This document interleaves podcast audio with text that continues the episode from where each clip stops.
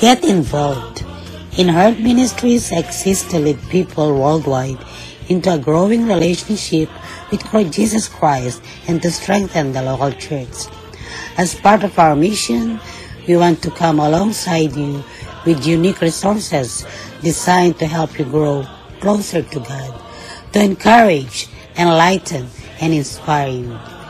We also invite you to join us in reaching millions across the globe with the life-changing message of the gospel.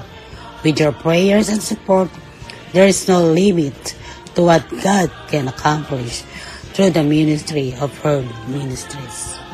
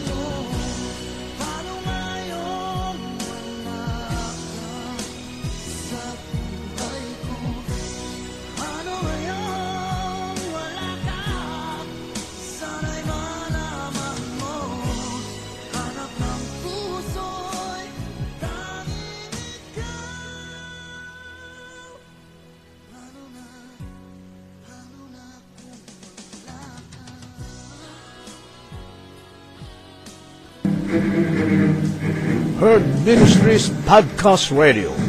Adidinig ang inyong mga boses. Sumasahimpapawid araw-araw sa Anchor Podcast at sa iba pang podcast apps sa inyong mga gadgets. Mapapakinggan sa Anchor FM, Breaker, Google Podcast, Pocket Cast, Radio Public, Spotify at Copy RSS.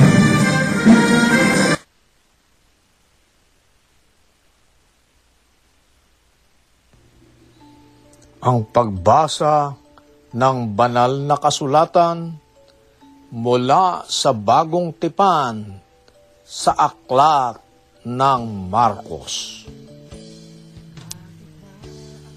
Ang mabuting balita ayon kay Marcos. Kapitulo 1 Ito ang mabuting balita tungkol kay Heso Kristo na anak ng Diyos. Nagsimula ito noong matupad ang hula ni Propeta Isayas, Narito ang sugo ko na aking ipadadalang mauuna sa iyo. Ihahanda niya ang iyong daraanan. Ito ang sabi ng isang sumisigaw sa ilang, Ihanda ninyo ang daraanan ng Panginoon, tuwirin ninyo ang kanyang mga landas. At dumating nga sa ilang si Juan, nagbabautismo at nangangaral. Sinabi niya sa mga tao, Pagsisihan ninyo talikdan ang inyong mga kasalanan, at pabautismo kayo upang kayo'y patawarin ng Diyos. Halos lahat ng taga-Hodea at taga-Jerusalem ay pumunta kay Juan upang makinig. Ipinahayag nila ang kanilang mga kasalanan at sila'y binautismohan niya sa ilog Hordan. Hinabing balahibo ng kamelyo ang damit ni Juan at balat ang kanyang pamigkis. Ang kanya namang pagkain balang at pulupukyutan. Lagi niyang sinasabi sa kanyang pangangaral, Darating na kasunod ko ang isang makapangyarihan kaysa akin. Ni hindi ako karapat-dapat magkalag ng tali ng kanyang mga panyapak. Binabautismuhan ko kayo sa tubig. Ngunit babautismuhan niya kayo sa Espiritu Santo. Hindi nagluwat, dumating si Jesus mula sa Nazaret, Galilea, at siya ay binautismuhan ni Juan sa ilog Hordan. Pagkaahong pagkaahon ni Jesus sa tubig, ay nakita niyang nabuksan ang kalangitan at bumababa sa kanya ang espiritu na gaya ng isang kalapati. At isang tinig ang nagmula sa langit. Ikaw ang minamahal kong anak, lubos kitang kinalulugdan. Pagkatapos noon, agad siyang pinapunta ng espiritu sa ilang. Nanatili siya roon ng apat na pung araw na tinutukso ni Satanas. May ilap na hayop ang naroon, ngunit si Jesus ay pinaglingkuran ng mga anghel. Pagkatapos dakpin si Juan, si Jesus ay nagtungo sa Galilea at ipinangaral ang mabuting balitang mula sa Diyos. Dumating na ang takdang panahon at malapit na ang paghahari ng Diyos. Pagsisihan ninyo talikdan ang inyong mga kasalanan at maniwala kayo sa mabuting balitang ito.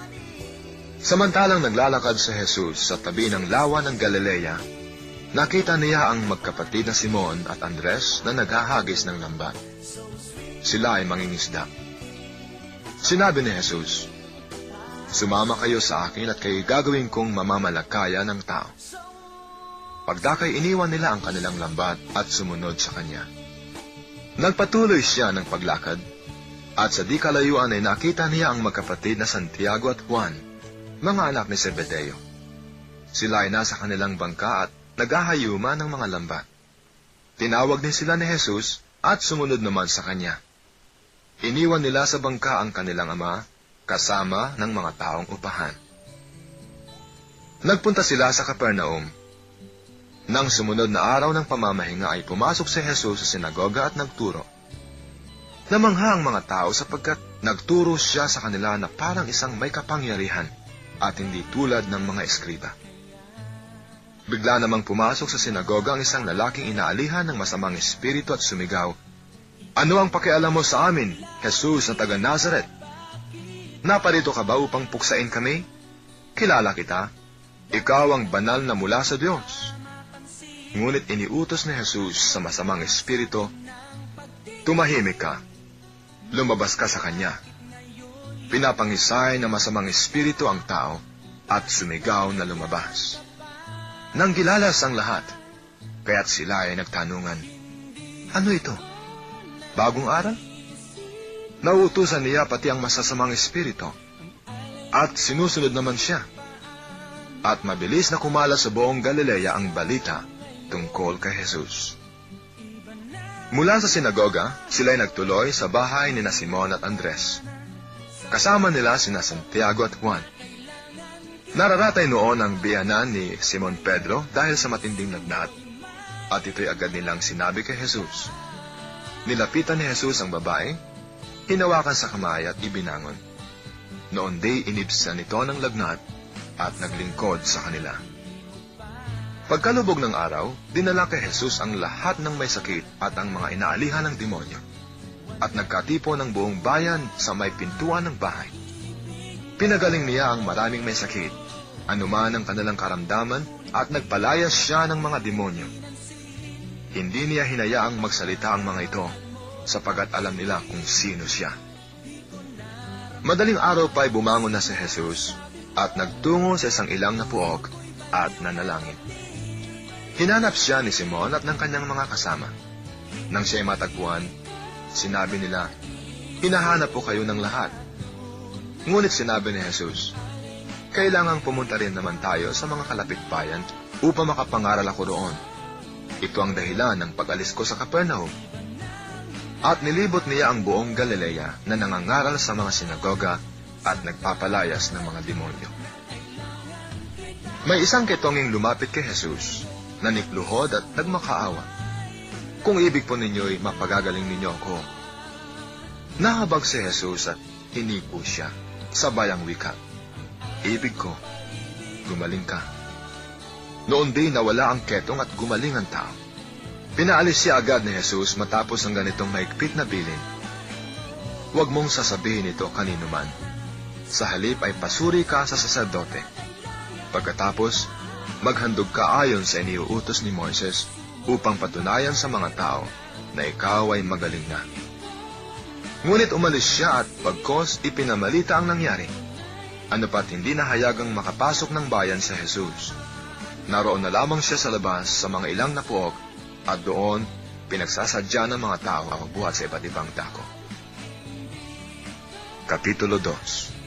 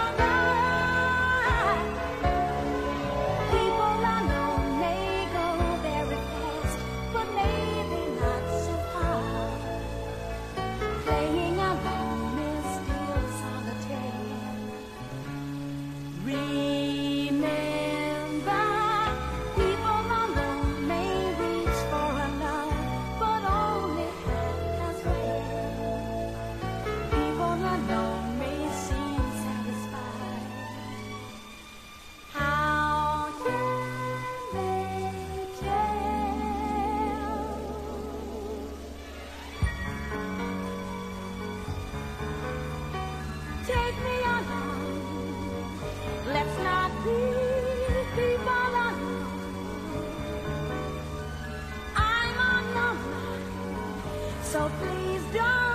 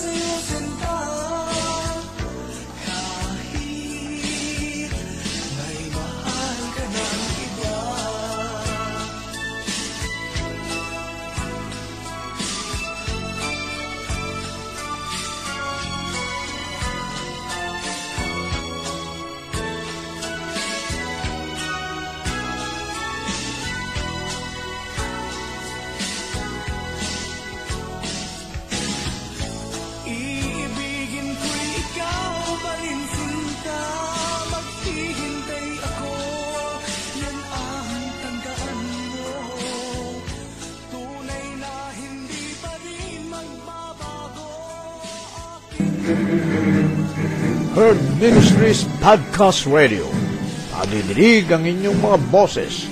Sumasahimpapawid araw-araw sa Anchor Podcast at sa iba pang podcast apps sa inyong mga gadgets. Mapapakinggan sa Anchor FM, Breaker, Google Podcast, Pocket Cast, Radio Public, Spotify at Copy RSS. Ang pagbasa ng banal na kasulatan mula sa bagong tipan sa aklat ng Marcos.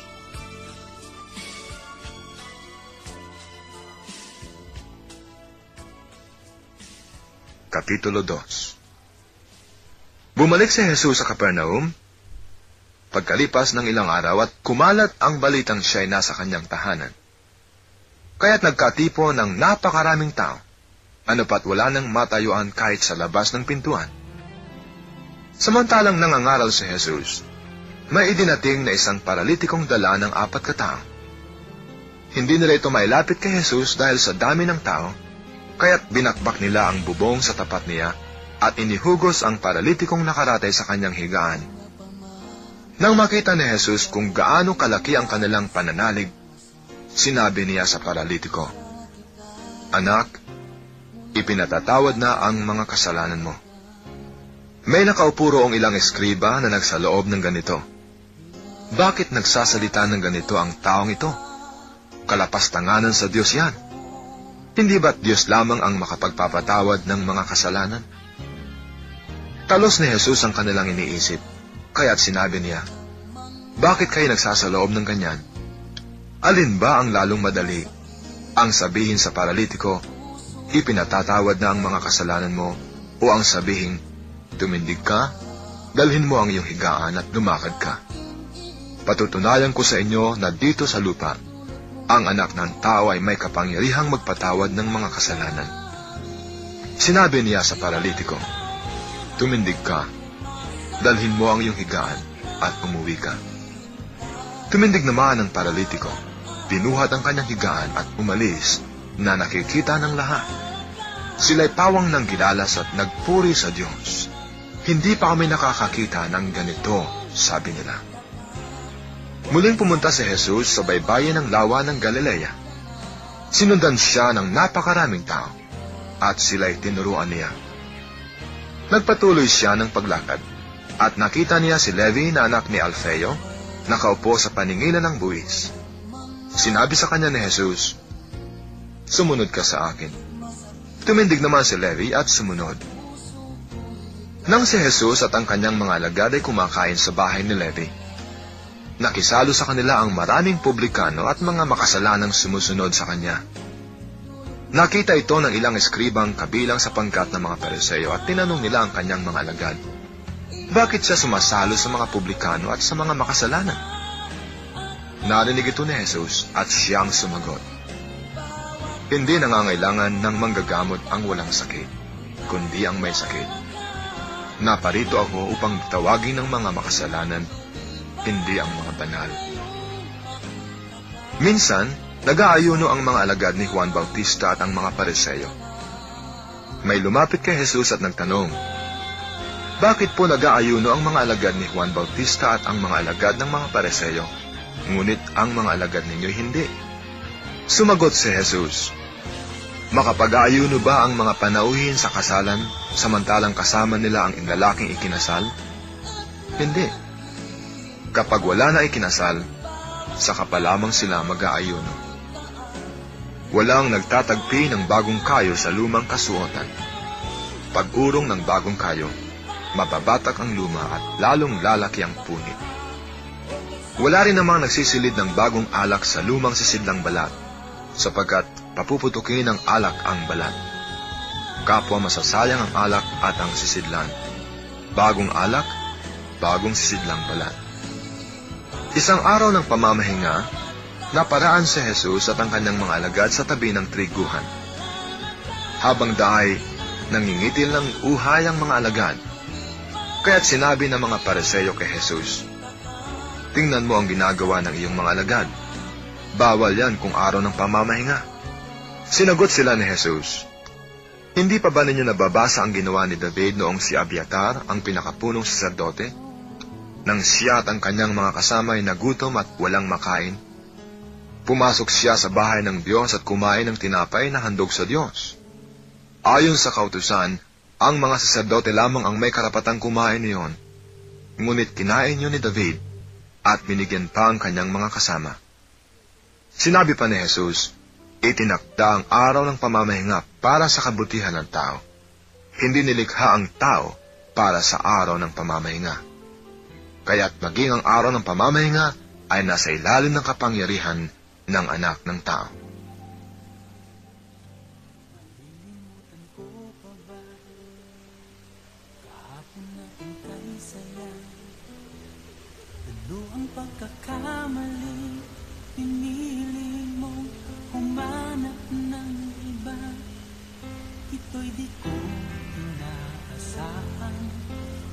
O bakit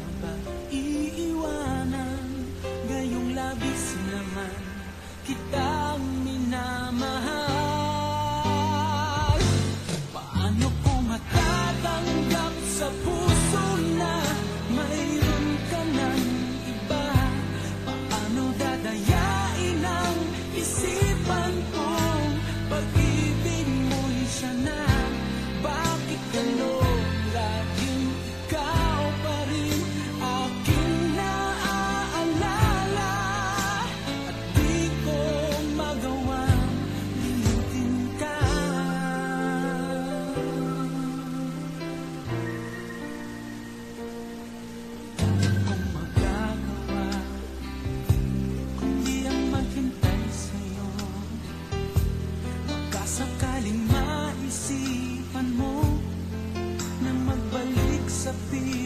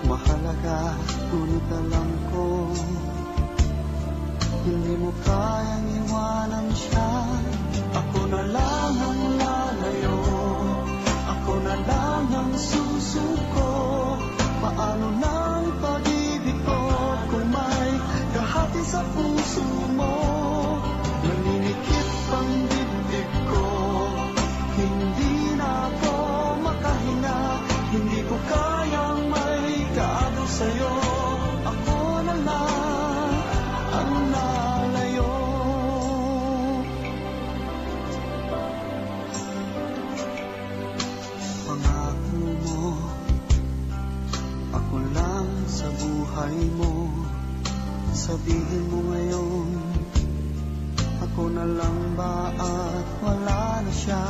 Sinabi mo Higit akong mahalaga Ngunit alam ko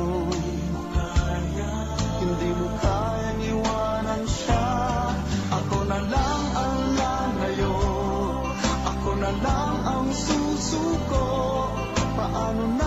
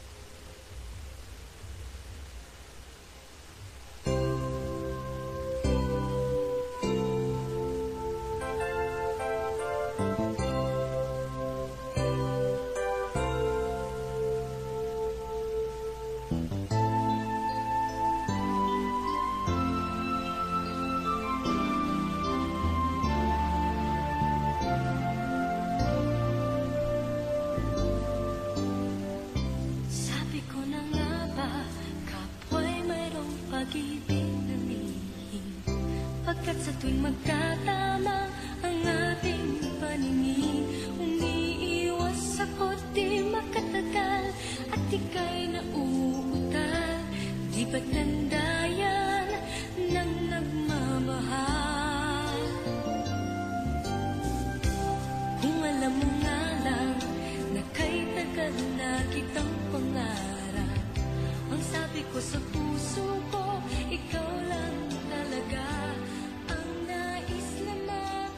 Herd Ministries Podcast Radio. Nadidinig ang inyong mga boses. Sumasahimpapawid araw-araw sa Anchor Podcast at sa iba pang podcast apps sa inyong mga gadgets. Mapapakinggan sa Anchor FM, Breaker, Google Podcast, Pocket Cast, Radio Public, Spotify at Copy RSS. Ang pagbasa ng banal na kasulatan mula sa bagong tipan sa aklat ng Marcos. Kapitulo 3 Muling pumasok si Jesus sa sinagoga at naratnan niya roon ang isang lalaking patay ang isang kamay. Kaya't binantayan si Jesus ng ilang taong naroon upang tingnan kung pagagalingin niya ang lalaking iyon sa araw ng pamamahinga para may may paratang sila sa kanya. Tinawag ni Jesus ang lalaking patay ang kamay. Halika rito sa unahan. Tinanong niya pagkatapos ang mga tao. Alin ba ang ayon sa kautusan? Ang gumawa ng mabuti o gumawa ng masama sa araw ng pamamahinga? Magligtas ng buhay o pumatay? Ngunit hindi sila sumagot. Habang tinitingnan ni Jesus ang mga taong nasa paligid niya, galit at lungkot ang nabadha sa kanyang mukha dahil sa katigasan ng kanilang ulo. Bumaling siya sa lalaki at sinabi, Iunat mo ang iyong kamay. Iniunat naman ng lalaki ang kanyang kamay at ito'y gumaling. Umalis ang mga pariseyo at nakipagsabwatan sa mga kampo ni Herodes upang ipapatay si Jesus. Umalis si Jesus at ang kanyang mga alagad at nagpunta sa tabi ng lawa. Sinundan siya ng maraming taong buhat sa Galilea. Nagdatingan din naman ng mga napakaraming tao mula sa Judea, sa Jerusalem, sa Idumea, sa ibayan ng Jordan at sa palibot ng Tiro at Sidon nang mabalitaan nila ang lahat ng ginawa ni Jesus. Nagpahanda si Jesus sa kanyang mga alagad ng isang bangkang magagamit niya upang hindi siya maipit ng mga taong dumaragsa. Marami na siyang pinagaling kaya't pinagdumugan siya ng lahat ng may sakit upang mahipo man lamang nila. Bawat inaalihan ng masamang espiritu na makakita sa kanya ay nagpapatira pa sa harapan niya at sumisigaw, Ikaw ang anak ng Diyos. At maigpit silang pinagbawalan ni Jesus. Ayaw niyang ipasabi kung sino siya. Pagkatapos ay umahon si Jesus sa kaburulan, kasama ang kanyang mga pinili. Humirang siya ng labing dalawa na tinawag niyang mga apostol upang maging kasakasama niya, suguing mangaral, at bigyan ng kapangyarihang magpalayas ng mga demonyo. Ito ang labindalawang hinirang niya, si Simon na tinagurian niyang Pedro, si Santiago at si Juan na mga anak ni Zebedeo, sila ay tinagurian niyang Boanerges, na ibig sabihin mapupusok.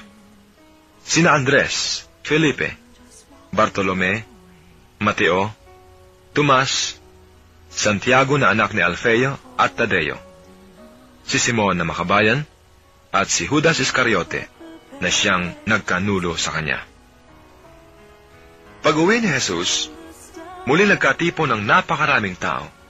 Ano pat hindi man lamang makuhang kumain ni Jesus at ng kanyang mga alagad. Nang mabalita nito ng kanyang mga kasambahay, sila'y pumaroon upang kaunin siya sapagkat ang sabi ng mga tao, nasisiraan siya ng bait. Sinabi naman ng mga eskribang dumating mula sa Jerusalem, inaalihan siya ni Beelzebul, ang prinsipe ng mga demonyo. Ito ang nagbigay sa kanya ng kapangyarihang magpalayas ng mga demonyo. Kaya pinalapit ni Jesus ang mga tao at sinabi sa kanila ang ilang talinghaga. Paano mangyayaring palayasin ni Satanas si Satanas? Kapag naglaban-laban ang nasasakupan ng isang kaharian, hindi mananatili ang kahariang iyon. At kapag naglaban-laban ang magkakasangbahay, hindi mananatili ang sambahayang iyon. Gayun din naman, kapag naghimagsik si Satanas laban sa kanyang sarili at naglaban-laban ang kanyang nasasakupan, hindi magtatagal at darating ang kanyang wakas. Walang makapapasok sa bahay ng isang taong malakas at makaagaw ng kanyang ari-arian, malibang gapusin muna niya ang taong iyon. Saka pa lamang niya malolooban ng bahay na iyon. Tandaan ninyo ito, maaaring ipatawad sa mga tao ang lahat ng kasalanan at panlalait nila sa Diyos. Ngunit ang sinumang lumait sa Espiritu Santo ay hindi mapatatawad. Ang kanyang kasalanan ay hindi mapapawi kailanman. Sinabi ito ni Jesus sapagkat ang sabi ng ilan, inaalihan siya ng masamang espiritu. Dumating ang ina at mga kapatid ni Jesus. Sila ay nasa labas ng bahay at ipinatawag siya. Noon na may maraming taong nakaupo sa palibot ni Jesus at may nagsabi sa kanya, Nariyan po sa labas ang inyong ina at mga kapatid, ipinatatawag kayo. Sino ang aking ina at mga kapatid? Ani Jesus. Tumingin siya sa mga nakaupo sa palibot niya at nagbika. Ito ang aking ina at mga kapatid. Sapagkat ang sinumang tumatalima sa kalooban ng Diyos ay siya kong ina at mga kapatid.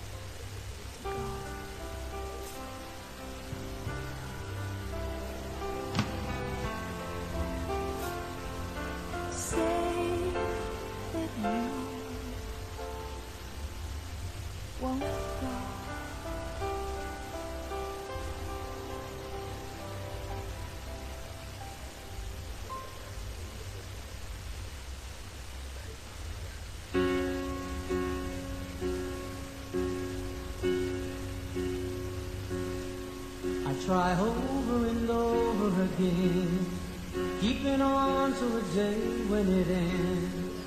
But there doesn't seem to be any interlude for me.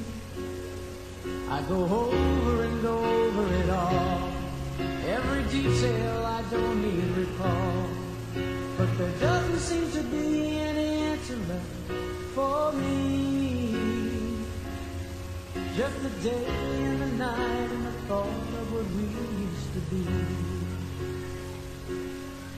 Never knew a day could be so long. Never knew a love could be so wrong. Never guessed that from such joy could come this hurt. So I take to a road paved in green. I'll return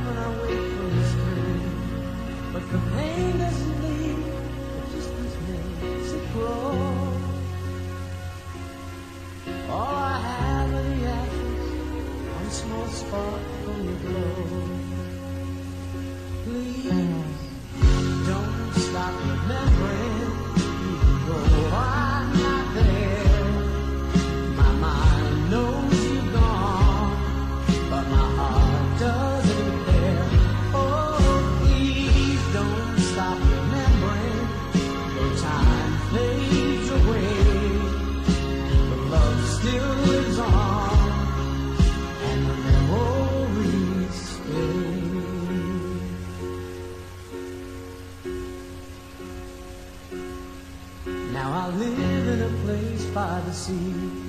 It took time, but I set myself free. And I'm starting to feel that I'm not such a fool.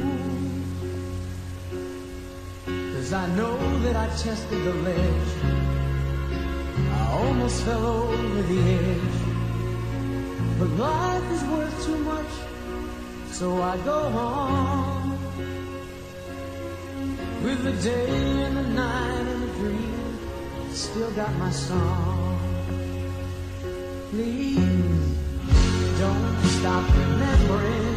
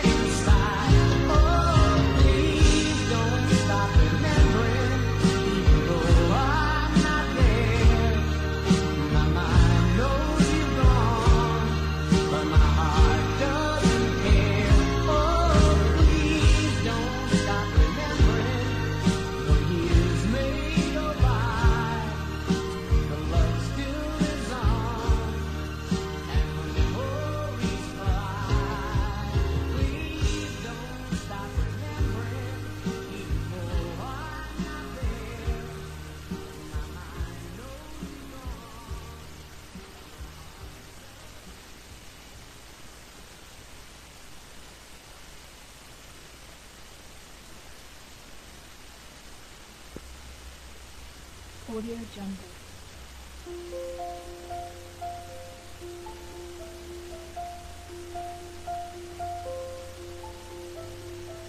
Audio Jungle.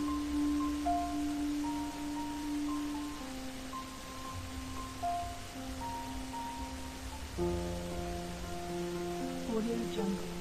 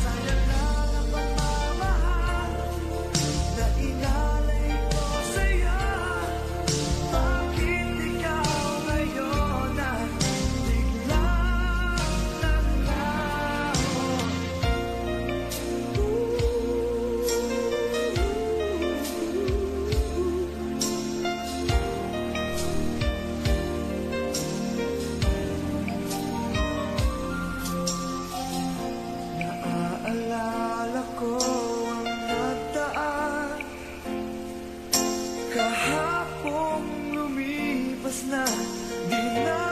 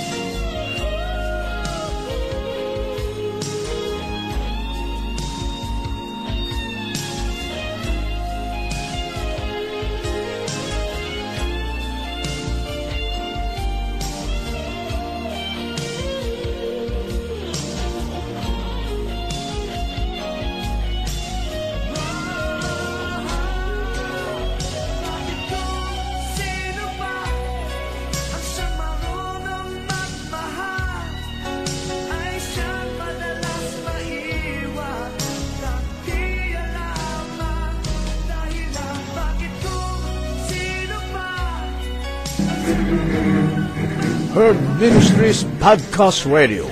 Nadidinig ang inyong mga boses. Sumasahing papawid araw-araw sa Anchor Podcast at sa iba pang podcast apps sa inyong mga gadgets. Mapapakinggan sa Anchor FM, Breaker, Google Podcast, Pocket Cast, Radio Public, Spotify at Copy RSS. Ang pagbasa ng banal na kasulatan mula sa bagong tipan sa aklat ng Marcos. Kapitulo 4 Muli nagturo si Jesus sa tabi ng lawa ng Galilea. Pinagkalipumpunan siya ng napakaraming tao, kaya't lumulan siya sa isang bangkang nasa tubig at doon naupo. Ang karamihan naman ay nasa dalampasigan, nasa gilid na ng tubig. At sila'y tinuruan niya ng maraming bagay sa pamamagitan ng talinghaga. Ganito ang sabi niya, Pakinggan ninyo ito. May isang magsasaka na lumabas upang maghasik.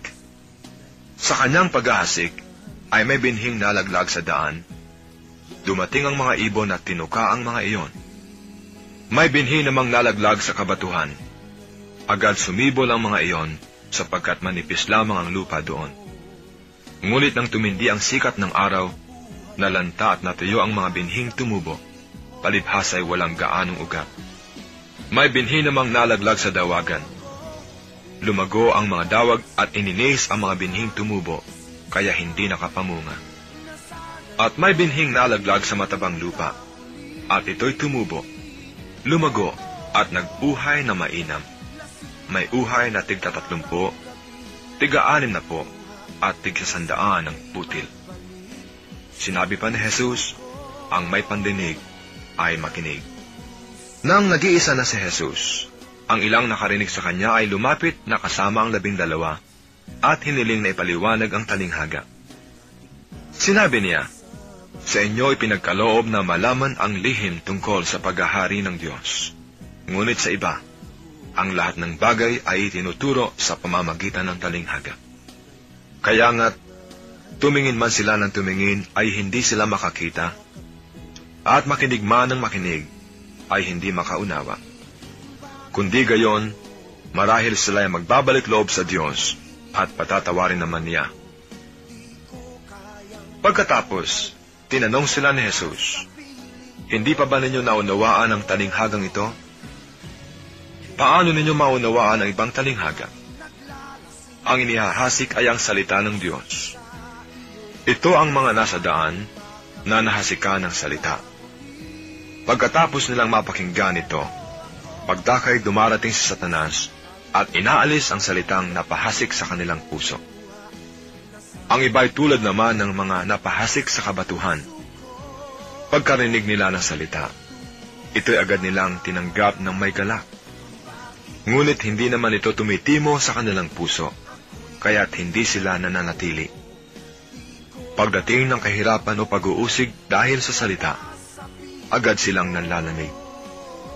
Ang iba ay tulad ng napahasik sa dawagan. Dininig nga nila ang salita. Ngunit sila'y naging abala sa mga bagay ukol sa mundong ito. Naging maibigin sa mga kayamanan. At mapaghangad sa iba pang mga bagay. Ano pat ang salita'y nawala na ng puwang sa kanilang mga puso. Kaya't hindi sila nakapamunga. Ngunit ang iba ay tulad sa binhing napahasik sa matabang lupa. Pinakikinggan nila at tinatanggap ang salita, at sila ay nagsisipamunga. May tigta tatlog po, may tiga-anin na po, at may tig sa sandaan. Nagpatuloy ng pagsasalita si Jesus. Sinisindahan ba ang ilawan para itago sa ilalim ng takalan o kaya sa ilalim ng higaan? Hindi ba upang ilagay sa talagang patungan? Walang natatago na di malalantad at lihim na di mabubunyag. Ang may pandinig ay makinig. At idinugtong pa niya, Unawain ninyong mabuti ang inyong naririnig. Ang panukat na ginamit ninyo ay siya ring gagamitin sa inyo ng Diyos, at higit pa, sapagkat ang mayroon ay bibigyan pa, ngunit ang wala, kahit ang kakaunting nasa kanya, ay kukunin pa. Sinabi pa rin ni Jesus, ang paghahari ng Diyos ay may tutulad sa isang naghahasik ng binhi sa kanyang bukid. Pagkatapos niyon, magpapatuloy siya sa kanyang pang-araw-araw na gawain. Tutubo at lalago ang binhi nang hindi niya nalalaman kung paano. Ang lupa ay siyang nagpapasibol at nagpapabunga sa mga pananim. Usbong muna. Sa kauhay na pagkatapos ay mahihitik sa mga butil. Pagkahinog ng mga butil, agad itong ipagagapas sapagkat dapat ng anihin. Sa ano natin ihahambing ang paghahari ng Diyos, sabi pa ni Jesus. Anong talinghaga ang gagamitin natin upang ilarawan ito? Tulad ito ng butil ng mustasa na siyang pinakamaliit sa lahat ng binhi. Kapag natanim na at lumago, ito'y nagiging pinakamalaki sa lahat ng puno ng gulay. Nagkakasanga ito ng malalabay. Ano pat, ang mga ibon ay nakapamumugad sa mga sanga nito. Ang salita ay ipinangaral ni Jesus sa kanila sa pamamagitan ng maraming talinghagang tulad nito, ayon sa makakaya ng kanilang pangunawa. Hindi siya nangaral sa kanila ng hindi gumagamit ng talinghaga, ngunit ipinaliliwanag niya ng sarilinan sa kanyang mga alagad ang lahat ng bagay. Kinagabihay sinabi ni Jesus sa mga alagad niya, Tumawid tayo sa ibayo. Kaya't iniwan nila ang mga tao at sumakay sa bangkang kinalulunanan ni Jesus upang itawid siya. May kasabay pa silang ibang mga bangka. Dumating ang malakas na unos. Hinampas ng malalaking alon ang bangka, ano pat halos mapuno ito ng tubig. Si Jesus naman nakahilig sa unan sa may hulihan ng bangka at natutulog. Ginising siya ng mga alagad. Guro, anila, di ba ninyo alintana? Lulubog na tayo. Bumangon si Jesus at iniutos sa hangin, Tigil. At sinabi sa dagat, Tumahimik ka. Tumigil ang hangin at tumahimik ang dagat. Pagkatapos, sinabi niya sa mga alagad, Bakit kayo natatakot? Wala pa ba kayong pananalig? Sinidlan sila ng matinding takot at panggigilalas, at nagsabi sa isa't isa, Sino nga kaya ito at sinusunod maging ng hangin at ng dagat?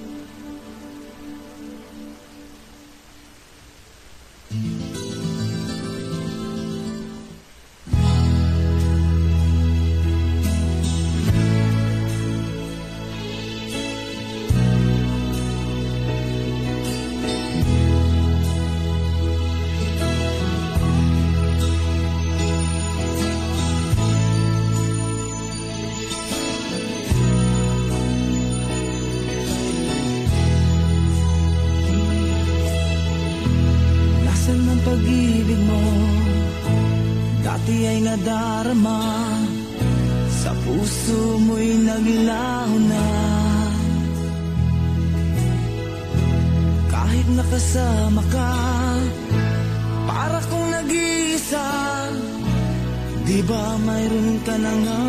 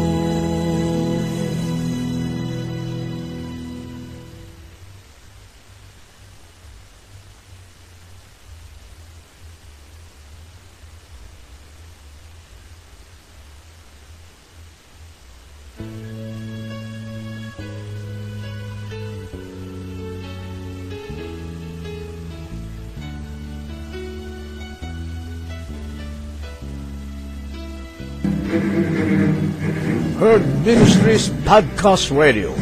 Nadidinig ang inyong mga boses. Sumasahimpapawid araw-araw sa Anchor Podcast at sa iba pang podcast apps sa inyong mga gadgets. Mapapakinggan sa Anchor FM, Breaker, Google Podcast, Pocket Cast, Radio Public, Spotify at Copy RSS. Ang pagbasa ng banal na kasulatan mula sa bagong tipan sa aklat ng Marcos. Kapitulo 5 Dumating sila sa ibayo ng lawa sa lupain ng mga Geraseno. Pagkababa ni Jesus sa bangka, siya ay sinalubong ng isang lalaking galing sa libingan. Ang lalaking ito inaalihan ng masamang espiritu at sa libingan naninirahan.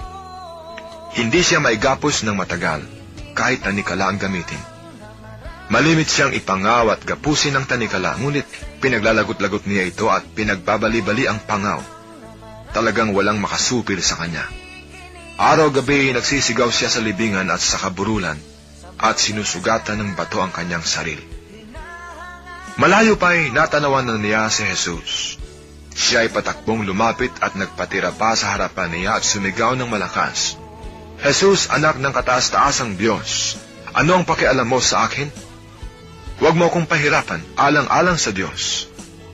Sinabi niya ito sapagkat iniutos sa kanya ni Jesus, Masamang espiritu, lumabas ka sa taong ito. Tinanong siya ni Jesus, Ano ang pangalan mo? Pulutong sapagkat marami kami, tugon niya. At maigpit nilang ipinakiusap kay Jesus na huwag silang palayasin sa lupaing iyon. Doon naman sa libis ng bundok ay may malaking kawan ng mga baboy na nanginginain. Nagmakaawa kay Jesus ang masasamang espiritu na ang wika. Papasukin mo na lamang kami sa mga baboy. At sila ay pinahintulutan niya. Lumabas sa tawang masasamang espiritu at pumasok nga sa mga baboy. Ang kawan na may dalawang libo ay sumibad ng takbo tungo sa pampang ng lawa, nahulog sa tubig at nalunod. Nagtatakbo ang mga tagapag-alaga ng kawan at ipinamalita ito sa bayan at sa mga nayon, kaya't pumaroon ang mga tao upang tingnan kung ano nga ang nangyari. Paglapit nila kay Jesus, ay nakita nila ang lalaking inalihan ng mga demonyo. Nakaupo ito, may damit at matino na isip, at sila'y natakot. Isinalaysay sa kanila ng mga nakakita ang nangyari sa inalihan ng mga demonyo at ang sinapit ng mga baboy.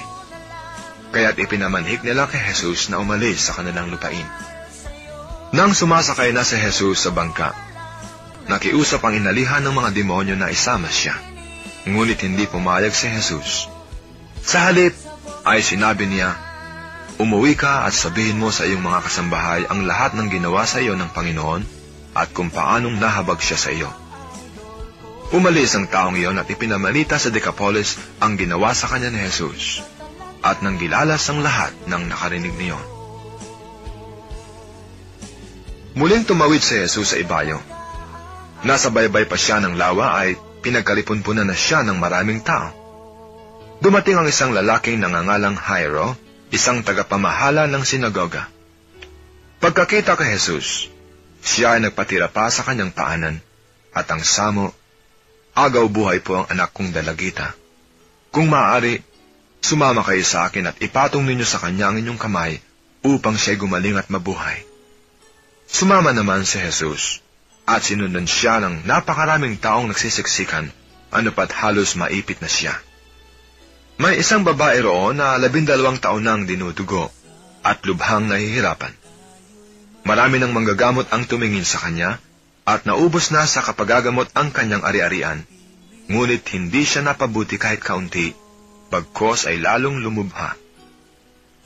Narinig niya ang sinasabi ng mga tao tungkol kay Jesus, kaya't nakipagsiksikan siya hanggang sa makalapit sa likuran ni Jesus.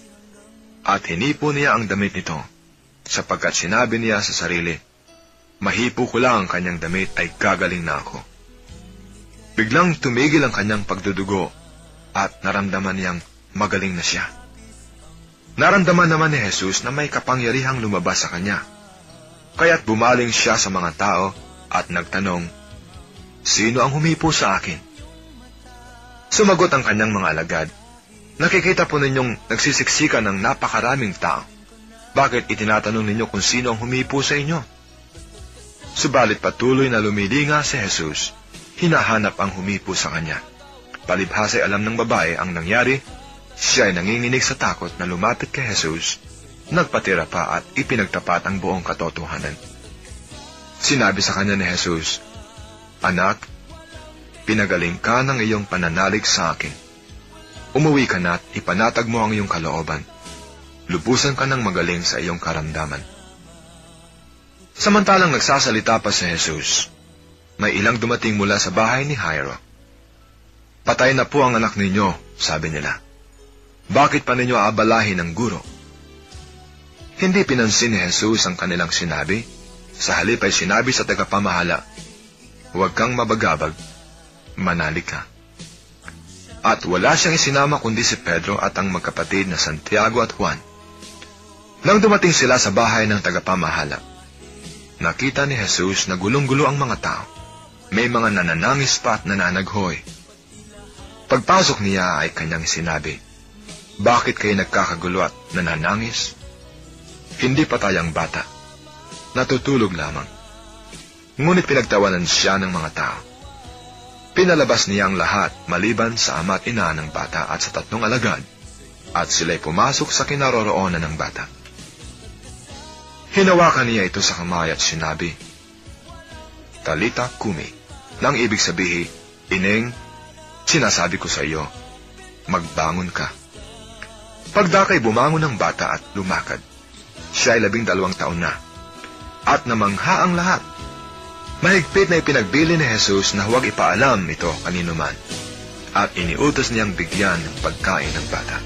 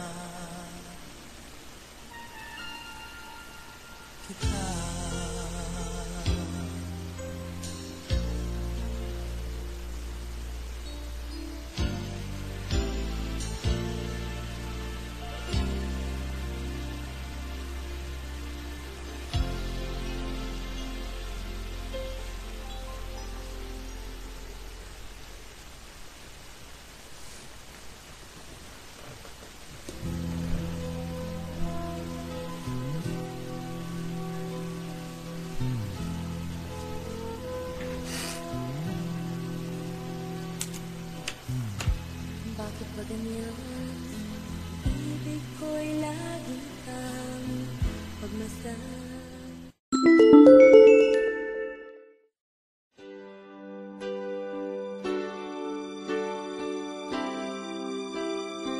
Magandang araw sa inyong lahat sa ating mga tagapakinig sa Herb Ministries Podcast Radio. Ito po ang inyong lingkod, si Kuya Roland, ang Executive Director ng Herb Ministries.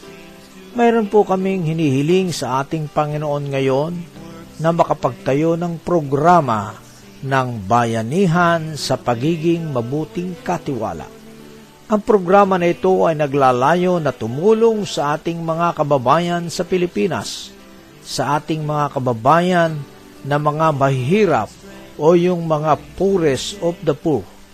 Di kaila sa inyo na sa kasalukuyang COVID-19 pandemic ay sila ang mas naapektuhan sapagkat wala silang kakayahan na ipagtanggol ang kanilang kalagayan sa usaping pangkabuhayan.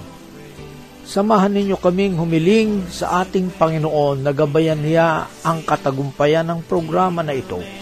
At gayon din sa inyo na ating mga kapatid sa Panginoon at mga tagapakinig na ang inyong 99 cents dollar per month ay isa ng kasiguraduhan ng katagumpayan na muli natin silang samahan na mangarap at maitaas ang antas ng kanilang mga buhay buhay na may pagtitiwala sa kapangyarihan ng Diyos.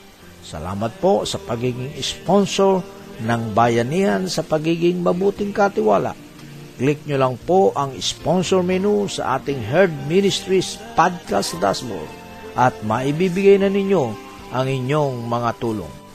Muli ang paggabay nawa ng ating Panginoon ang palaging sumainyo. Salamat po.